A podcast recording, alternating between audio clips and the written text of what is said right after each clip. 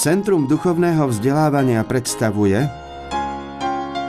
cyklus kázní Ako sa nezblázniť. Kázeň 7. Hnevajte sa. Dnes pokračujeme v cykle kázní, ktoré sa kážu raz do mesiaca. V poslednej dobe raz do mesiaca máme úvahy na tému ako sa nezblázniť, ako neprísť o rozum. Ako sa vám v tomto ohľade darí? Pomáhajú vám tieto kázne? Ak ste niektoré kázanie vynechali, respektíve všetky predchádzajúce kázne môžete nájsť na YouTube kanáli. Je tam videozáznam celého cyklu, ako sa nezblázniť. A dnešná moja kázeň sa nazýva Hnevajte sa. Výkričník. Hnevajte sa. Budeme hovoriť o hneve. A na začiatok jedna ilustrácia o prejavoch hnevu a dôsledkoch nekontrolovateľného vyjadrenia hnevu. Niektorí z vás už tento príbeh počuli. Je prevzatá z knihy Dynamic Preaching, strana 15 a 16. Jeden manželský pár sa počas hádky uchýlil k osobným útokom, ktoré skončili ublížením na zdraví. Všetko sa začalo tým, že manžel zrušil manželke dovolenku. Ona vyjadrila svoju nespokojnosť tým, že vyliala bublinkovú vodu do akvária a tým zničila zriedkavé tropické ryby svojho manžela. Po dlhých hádkach on vzal manželkinu krabičku so šperkami a hodil ich do odpadkového koša. Ona na to reagovala tak, že hodila jeho stereoprehrávač do plaveckého bazéna. On potom oblial bielidlo manželkin drahej kožušinový kabát. Asi cítite, že to bola veselá rodina. Ďalej sa udalosti vyvinuli ešte horšie. Nekontrolovateľný hnev viedol k nasledovnému. Ona obliala farbou jeho Ferrari, ktoré stálo 70 tisíc dolárov. On prerazil dieru do originálneho obrazu od Picasa v hodnote 180 tisíc dolárov. Ona otvorila ventil na jeho jachte, čo spôsobilo, že jachta sa potopila priamo v prístave. Keď sa ich dcéra vrátila domov a videla, čo sa deje, zavolala políciu. Ale polícia bola bezmocná niečo urobiť, pretože zákon nezakazuje ničiť svoj majetok. Nakoniec ich rodinný právnik zmieril za určitú sumu peňazí. Hnev, keď nie je kontrolovaný, keď je vyjadrený deštruktívnym spôsobom, vedie k vážnym problémom vo vzťahu k najbližším ľuďom. Okrem toho, hnev vedie aj k zdravotným problémom. Citujem z knihy Dona Colberta, ktorá má názov Smrteľné emócie, strana 75. Vnútorné napätie narúša cirkuláciu krvi vo svaloch. Krvné cievy, ktorými sa dostáva krv do svalov a nervov, sa pod napätím scvrkávajú. Preto krvný prietok a príjem kyslíka v tkanive klesá. V dôsledku toho sa začínajú dostavovať svalové krče. Narušenie krvného obehu postupne vedie k poklesu svalového tonusu a dokonca k znecitliveniu svalov. Takíto pacienti sa často stiažujú na husiu kožu a brnenie. Všetko, čo sa tu opisuje, to je dôsledok hnevu. Keď sa zmršťovanie ciev stane chronickým, vznikajú ďalšie problémy. V svalových vláknach sa začínajú hromadiť konečné produkty metabolizmu. Jednou z úloh obehového systému je prenášanie odpadov do vylúčovacích orgánov, do čreva obličiek aj do kože. Ak sú krvné cievy scvrknuté, potom sa metabolické produkty akumulujú, čo vedie k upchaniu svalových tkaní. Ochorenia krvného obehu často postihujú krčné, ramenné, sedacie a stehenné svaly. Takej osobe sa môže určiť niektorá z nasledovných diagnóz. Fibromyalgia, svalový reumatizmus, myofascitída, chronický zápal šliach, chronickej povahy a tak ďalej. Ďalším zdrojom je kniha Counseling for Anger, ktorej autorom je Mark Gosgrove. Strana 68. Narastajúci počet dôkazov ukazuje, že skrytý hnev, predtým sme hovorili o vyjadrenom hneve, teda skrytý hnev spôsobuje hypertenziu a srdcové choroby. Náchylnosť hypertenzných pacientov k rýchlým fyziologickým reakciám na stres odhaľuje veľa skrytého hnevu. Odhalenia tiež potvrdzujú súvislosť medzi agresívnym správaním a bolestivým napätím svalov. Ešte jeden citát z knihy Making Things Right, strana 132. Doktora Roberta Hooda sa opýtali, prečo na rakovinu ochorieva toľko veľa ľudí a pritom toto ochorenie obchádza iných ľudí žijúcich v rovnakom prostredí, napríklad identické dvojčatá. On odpovedal, to je prirodzene jedna z mnohých odpovedí, ale aplikovateľná na našu tému. Prispieva k tomu prítomnosť emočných stresov a predovšetkým nevyriešený hnev. Hormóny, ktoré vylúčuje telo pri jeho vystavení dlhšiemu stresu, vrátane hormónu adrenalín, zabraňujú telu odrážať výskyt rakovinových buniek a ničiť ich. Jednoducho povedané, náš imunitný systém sa oslabuje, keď človek sa dlhší čas nachádza v stave hnevu. Hnev, neovládaný, nekontrolovaný, vyjadrený deštruktívnym spôsobom nielen poškodzuje vzťahy, ale poškodzuje aj zdravie nositeľa tohto hnevu. Má celý rad negatívnych dôsledkov aj v duchovnej oblasti, aj v oblasti duševného a fyzického zdravia a tak ďalej. Hnev je vážny problém. A musíme vedieť, čo to je, ako sa vyvíja, ako sa prejavuje a ako by sme sa podľa Božej vôle vyjadrenej v Svetom písme mali vysporiadať s hnevom. O tom bude dnešné kázanie. Poďme si povedať definíciu toho, čo je hnev. Ako by ste zadefinovali hnev?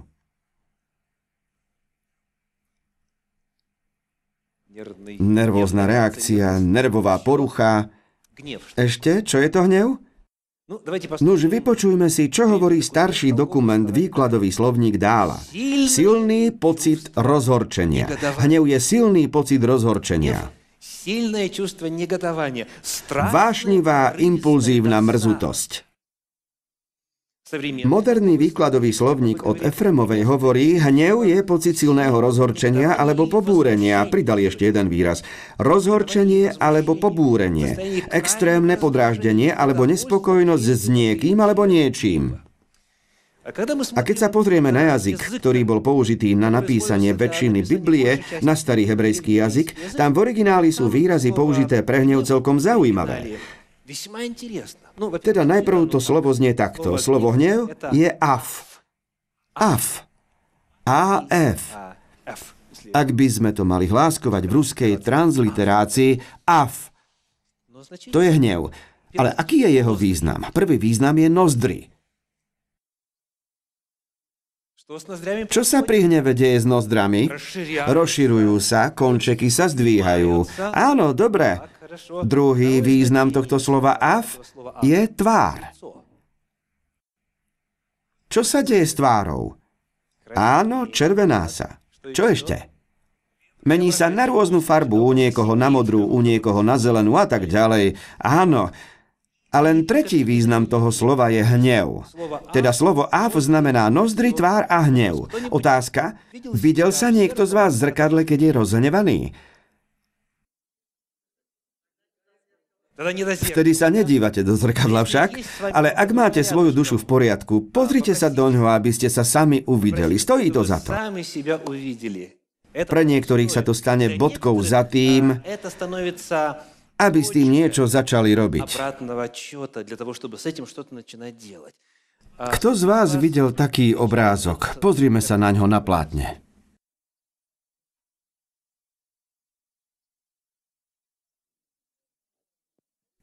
Bol to film, ktorý mal názov Anger Management, teda zvládanie hnevu alebo snaha dostať hnev pod kontrolu. Vidíte, čo sa deje s ich nozdrami? A s tvárou, s výrazom tváre? Všimnite si oči a všetko, mimiku tváre. Ale zvuk nepočujeme, ale môžeme si ho domyslieť. Teda to je to, čo sa deje, keď sa človek hnevá. Je to fyziologická reakcia. Reaguje samotné telo, nervový systém je rozrušený a Človek v takej situácii sa nachádza v hroznom stresovom rozpoložení. Podľa Biblie Hnev je výraz nozdier, výraz tváre, to je prvá vec, ktorá udrie do očí, keď vidíte, že človek sa nachádza v hneve. Ďalej budeme hovoriť o mechanizme hnevu. Ako sa hnev objavuje? Poďme si prečítať definíciu podľa filozofického slovníka Spanvila. Tu sa píše o mechanizme hnevu toto.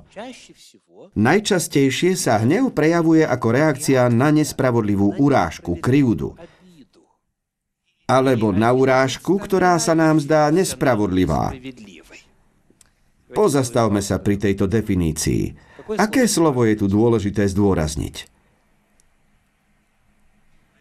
Urážka môže byť reálna, ale môže byť aj pomyselná. Ešte raz.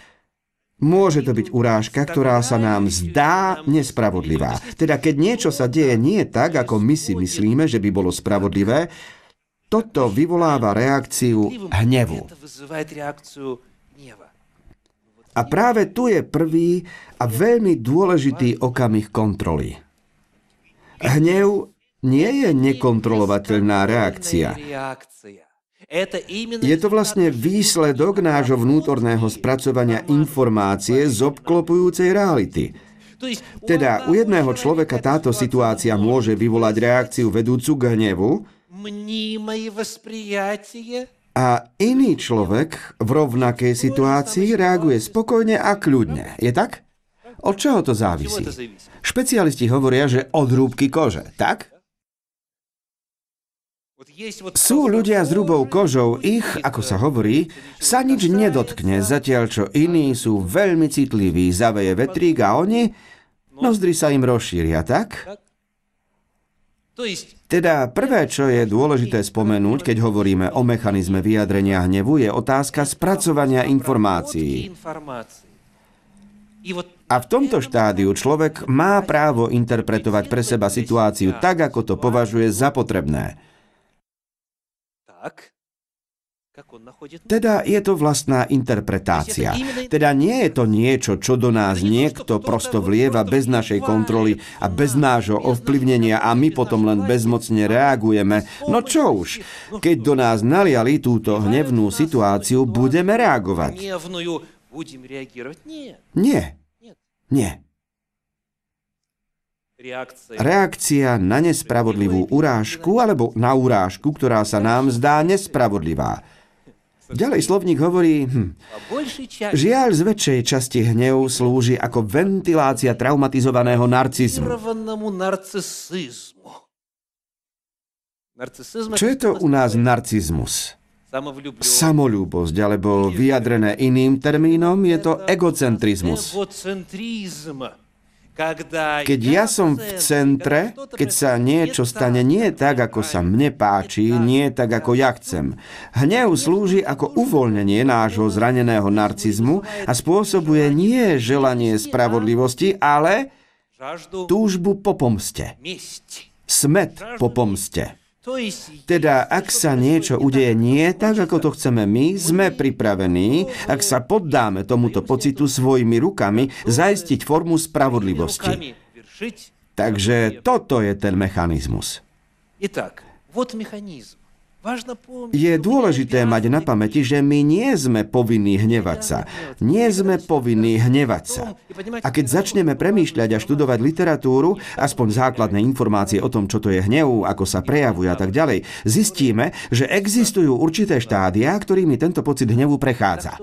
Teda, čo máme robiť s hnevom? Čo hovorí Sveté písmo? Otvorme si list do Efezu, 4. kapitolu, 26. verš.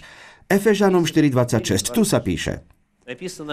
Hnevajte sa a nehrešte. Slnko nech nezapadá nad vašim rozhnevaním sa. Práve z tohto verša som vzal názov dnešnej kázne, konkrétne slová hnevajte sa. V ruskom synodálnom preklade sa píše hnevajúc sa. Ale pozrite sa, ako tento verš preložil vo svojom preklade biskup Kasián. Hnevajte sa a nehrešte. Teda to je príkaz. Je to imperatív. Hnevajte sa. A takisto v modernom preklade ruskej biblickej spoločnosti hnevajte sa, ale nehrešte. V skutočnosti v gréckom origináli sú dva imperatívy, dva príkazy. Hnevajte sa a nehrešte. Hnevať sa nielen, že môžeme, ale hnevať sa sme vyzvaní. Potrebujeme sa hnevať. A hnevať sa je veľmi správne. Hnevať sa je nevyhnutné. A ak v určitých situáciách niečo nespôsobuje pobúrenie človeka, potom s ním niečo nie je v poriadku. Hnevať sa môžeme, aj musíme. To je poprvé. Ale čo ďalej hovorí sväté písmo? Hnevajte sa a nehrešte. Teda sú dve možnosti. Svojím hnevom a tým, že sme v stave hnevu, môžeme zhrešiť, ale môžeme sa hnevať a pritom nehrešiť.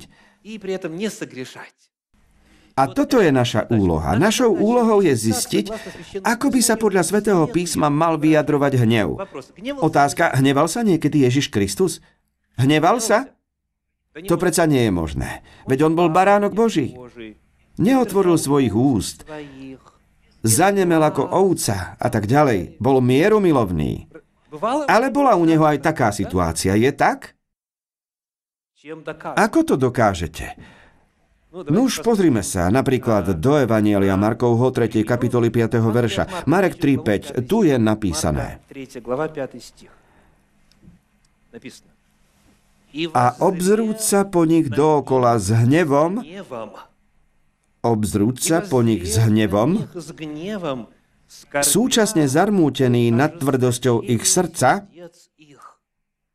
povedal človekovi, vystri svoju ruku. A vystrel a jeho ruka bola zase zdravá ako tá druhá.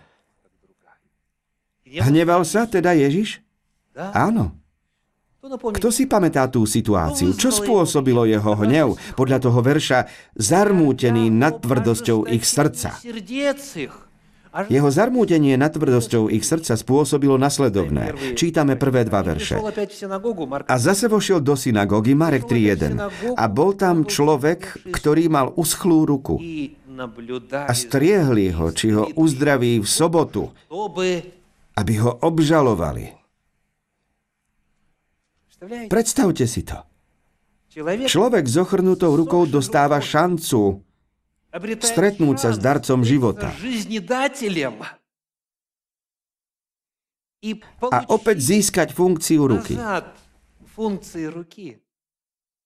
No niektorí to považujú za hriech. Považujú to za porušenie soboty. Je také prikázanie, ktoré zakazuje uzdravovať v sobotu?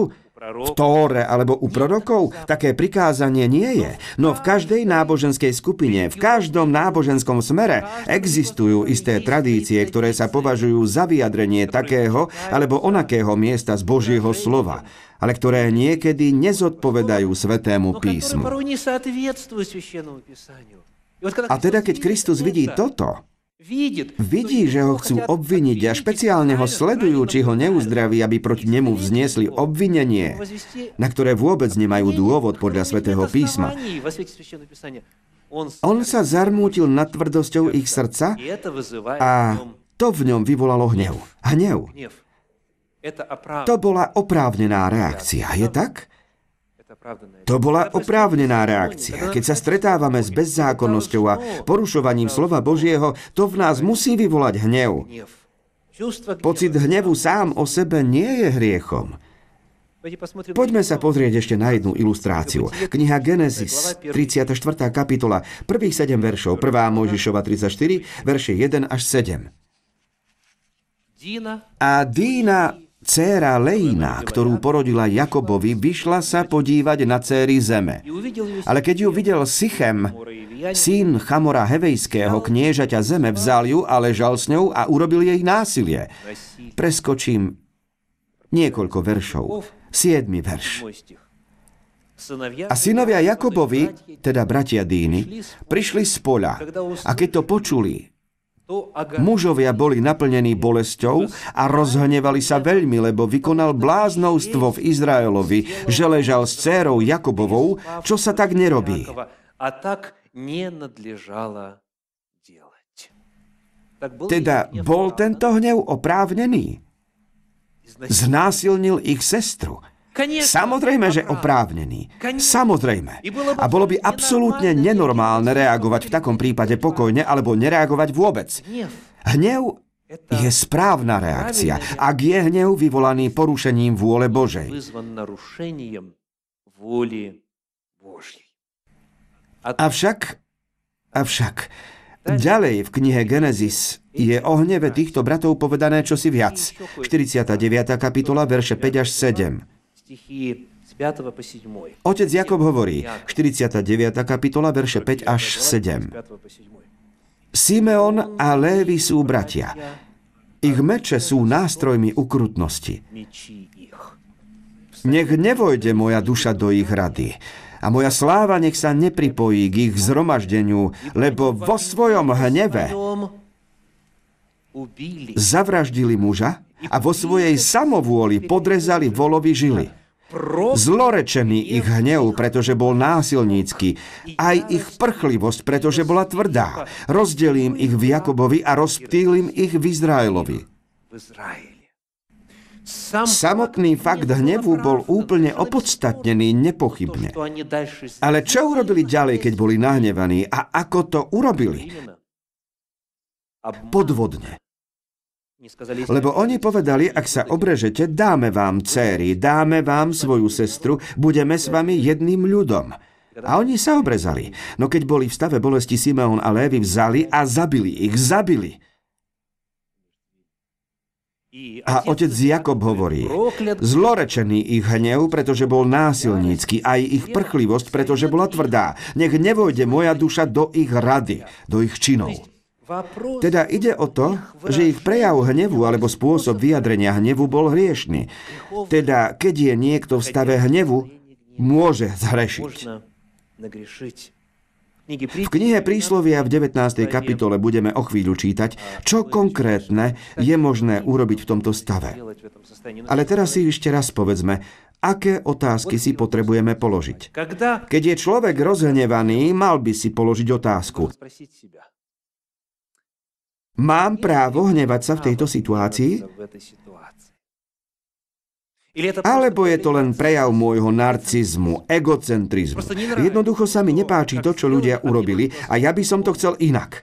Je to oprávnená reakcia alebo neoprávnená? Je môj hnev oprávnený? Mám právo vo svetle Božej vôle tak reagovať, alebo nie? To je prvá otázka. Teda Hnevajte sa, no. ale nehrešte. Hnevajte sa. To je výzva. Nehrešte. To je druhá výzva. Ako naložíte s hnevom? Čo presne treba robiť, keď ste sa podujali k skutku rozšírenia nozdier? Čo robiť?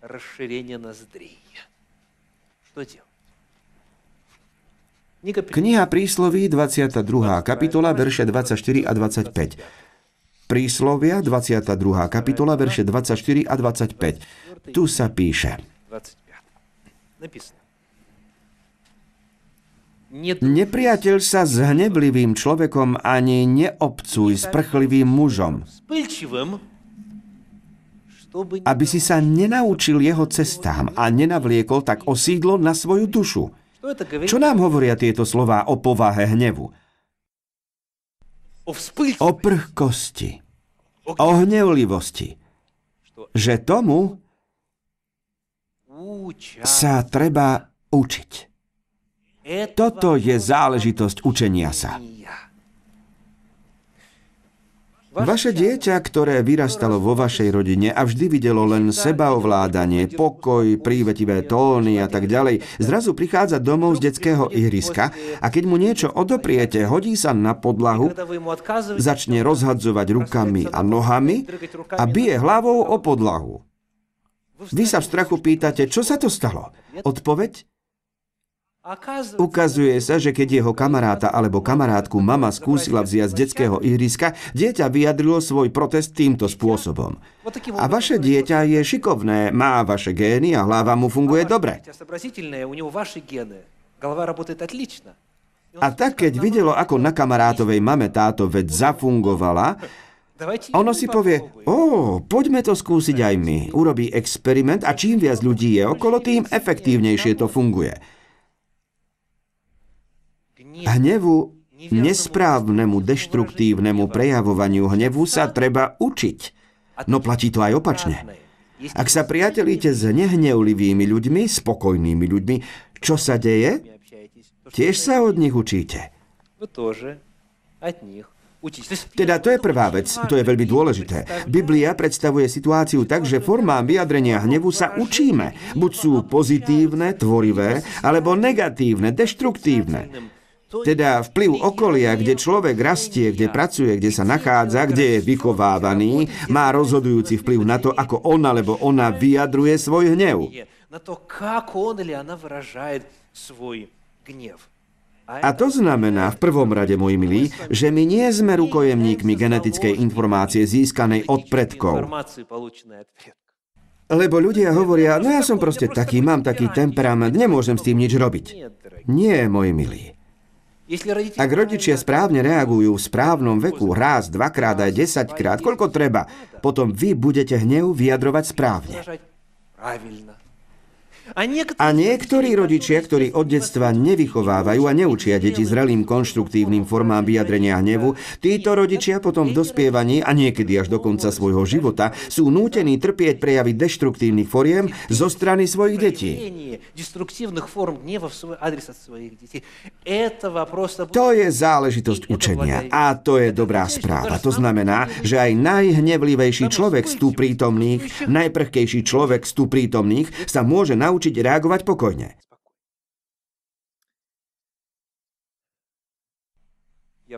Pamätám si, ako som raz v dospievajúcom veku išiel na otvorenie bohoslúžobnej budovy v meste Buguľma v Tatarstane.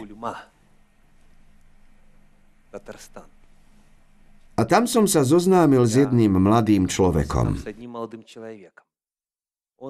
On je asi o dva roky starší ako ja. Dnes je prítomný tu na pobožnosti. Áno, cesty pánové sú skutočne zaujímavé. A spomínam si, ako som bol ohromený reakciami tohto mladého človeka na všetko, čo sa dialo okolo neho. Diali sa tam veci súvisiace so zmenou cestovných plánov, ako sa dostať domov. Riešili sa tam lístky, vlaky a tak ďalej. No on reagoval veľmi, veľmi pokojne. Vo všetkých spôsoboch, vo vyjadreniach, tóne jeho hlasu bol pokoj. Pokoj. Pokoj. Ja som si pomyslel, to už áno. Mne také reakcie boli vždy prirodzené, ale kvôli určitým okolnostiam sa mi to nie vždy darilo. Ale na ňom som videl, že sa to môže dariť. A viete, stali sme sa známymi. Potom sme sa dlhé roky nevideli. Raz sme sa po mnohých rokoch stretli v Nižnom Novgorode. A potom až tu, v Spojených štátoch. A táto epizóda z dospievajúceho veku na mne zanechala trvalý dojem. Ak sa priatelíte s hnevlivým človekom, stanete sa hnevlivými. Ak sa priatelíte s pokojným človekom, stanete sa pokojnými.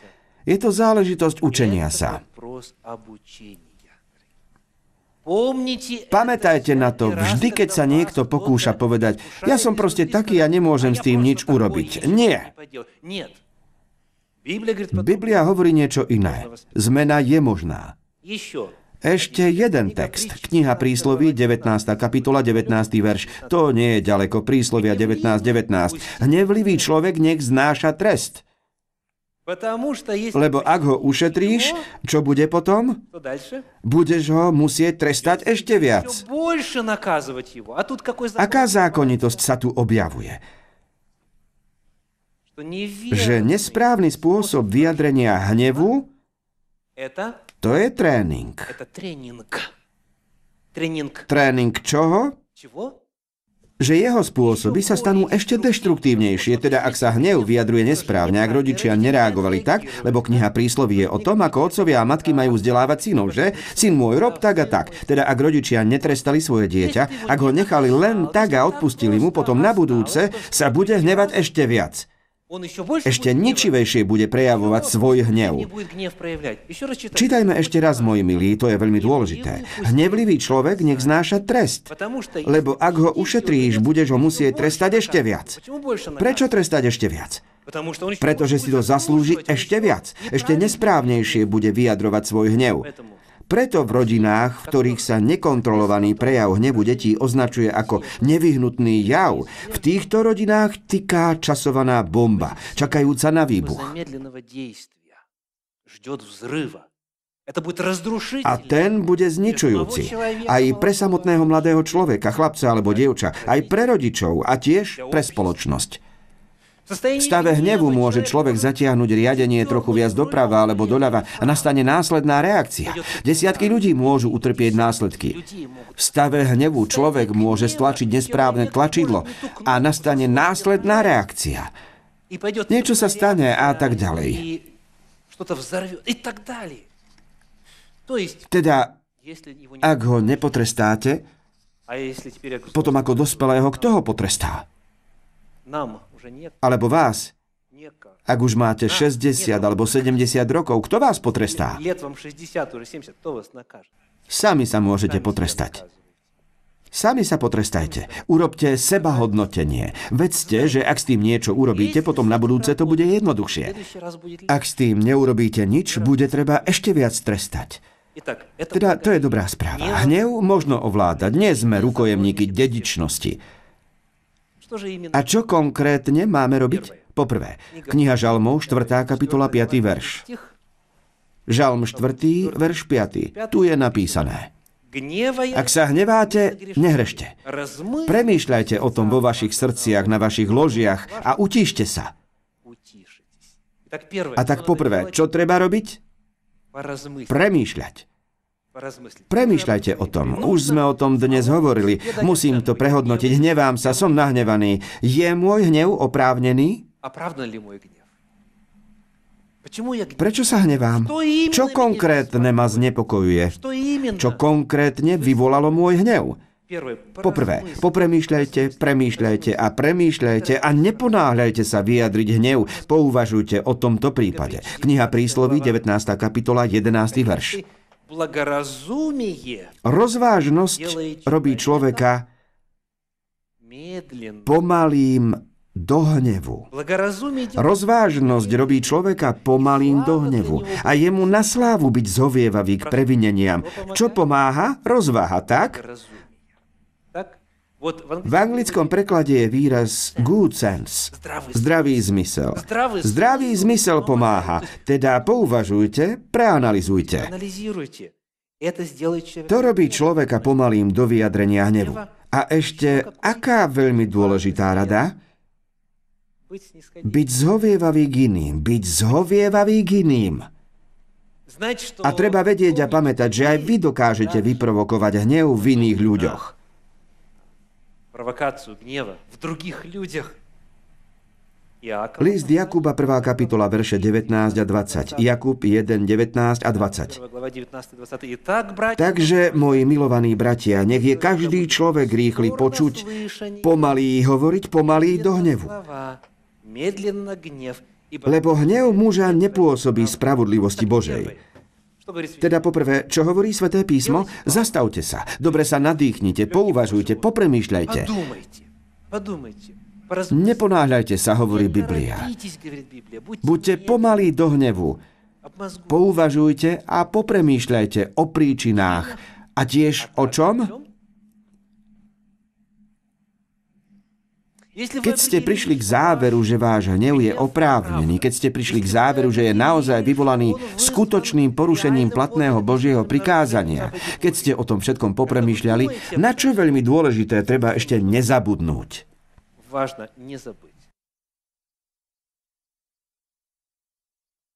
Kniha prísloví, 15. kapitola, 1. verš, príslovia 15.1. Krotká odpoveď odvracia hnev, ale urážlivé slovo vzbudzuje zúrivosť. O čom treba popremýšľať? Ako vyjadriť tento hnev? Ako konkrétne treba vyjadriť celý rad negatívnych pocitov, citov a emócií, ktorými ste teraz naplnení? Ak je tento hnev spravodlivý, ak ste sa ubezpečili, ak ste si to vyjasnili, ako ho potom vyjadriť konštruktívne? Kniha Prísloví, 29. kapitola, 22. verš. Príslovia 29.22. Hnevlivý človek vzbudzuje svár a prchký človek sa dopúšťa alebo spôsobuje mnoho hriechov. Takže čomu sa treba vyhýbať? Sváru. Sváru. Hnev treba vyjadriť. Nutne ho treba vyjadriť. Sme zodpovední jeden za druhého. Ak vidíme porušenie Božích prikázaní, mali by sme to povedať. Ale ako? Ako? Teda položte si otázku, ako mám vyjadriť svoj hnev konštruktívne? A nech Boh nedopustí, aby ste sa svárili. Nevzbudzujte svár. Nezačínajte v prchlivosti a zlosti nejaké preberanie problému. Na túto tému ešte list do Efezu 4. kapitola verše 29 až 31. List Efežanom 4. kapitola verše 29 až 31. Nech nevychádza nejaké mrzké slovo z vašich úz, len také, ktoré je dobré na vzdelanie vo viere, vhodné v danej chvíli, aby dalo milosť tým, ktorí počúvajú. Teda keď človek otvára ústa, aby vyjadril svoj hnev, akú otázku by už mal mať vyriešenú v tejto fáze? Ako by moje slovo prinieslo vzdelanie? A ešte jedno slovo, milosť počúvajúcim. Ako by sa cez moje vyjadrenie hnevu prejavila Božia milosť? A ďalej, nezarmucujte Svetého Ducha Božieho, ktorým ste zapečatení k dňu vykúpenia. Každé podráždenie a prchkosť a hnev a krik a nadávanie so všetkým, čo je nešľachetné a zlé, nech sú vám vzdialené.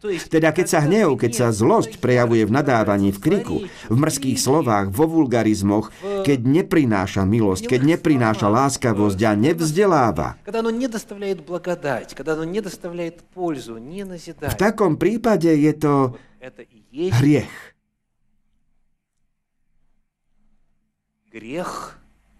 Je to hriešne vyjadrenie hnevu. A teda je možné hrešiť v stave hnevu. A tak, keď si človek položí otázku, prečo ma to vyvádza z miery, je to oprávnené alebo nie? Veľmi často po takom zamyslení sa človek, ako hovorí žalm, utíši.